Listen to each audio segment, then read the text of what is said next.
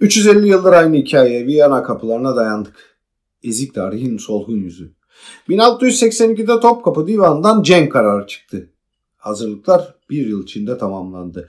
O zamana kadar görülen en kalabalık Osmanlı ordusuydu. 13 Mayıs 1683'te Sultan Avcı Mehmet'in sadrazam Merzifonlu Kara Mustafa Paşa önderliğinde Avusturya'ya yürüyüşe geçti.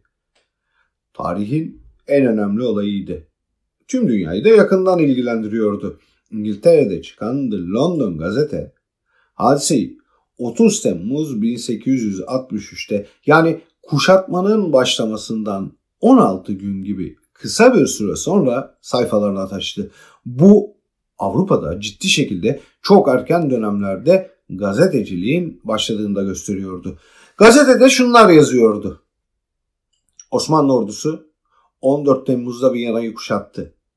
11 bin askeri tutan gönüllerin lideri kenti teslim etmeyi reddediyor. Kara Mustafa Paşa kuvvetlerine şehre doğruca giden bir hendek kazmalarını emretti. Evet, Osmanlı şehre Yeniçeri ile yüklenmek yerine lağımcılara yer altından tüneller kazdırarak surları açmak istedi. Tarih kitapları sadrazamın Viyana'yı tüm zenginlikleriyle birlikte almaya çalıştığını, bu nedenle talanı ve yağmayı önlemek için büyük bir taarruzdan kaçtığını ve tünel kazdırmayı bu yüzden tercih ettiğini yazar. Doğrudur.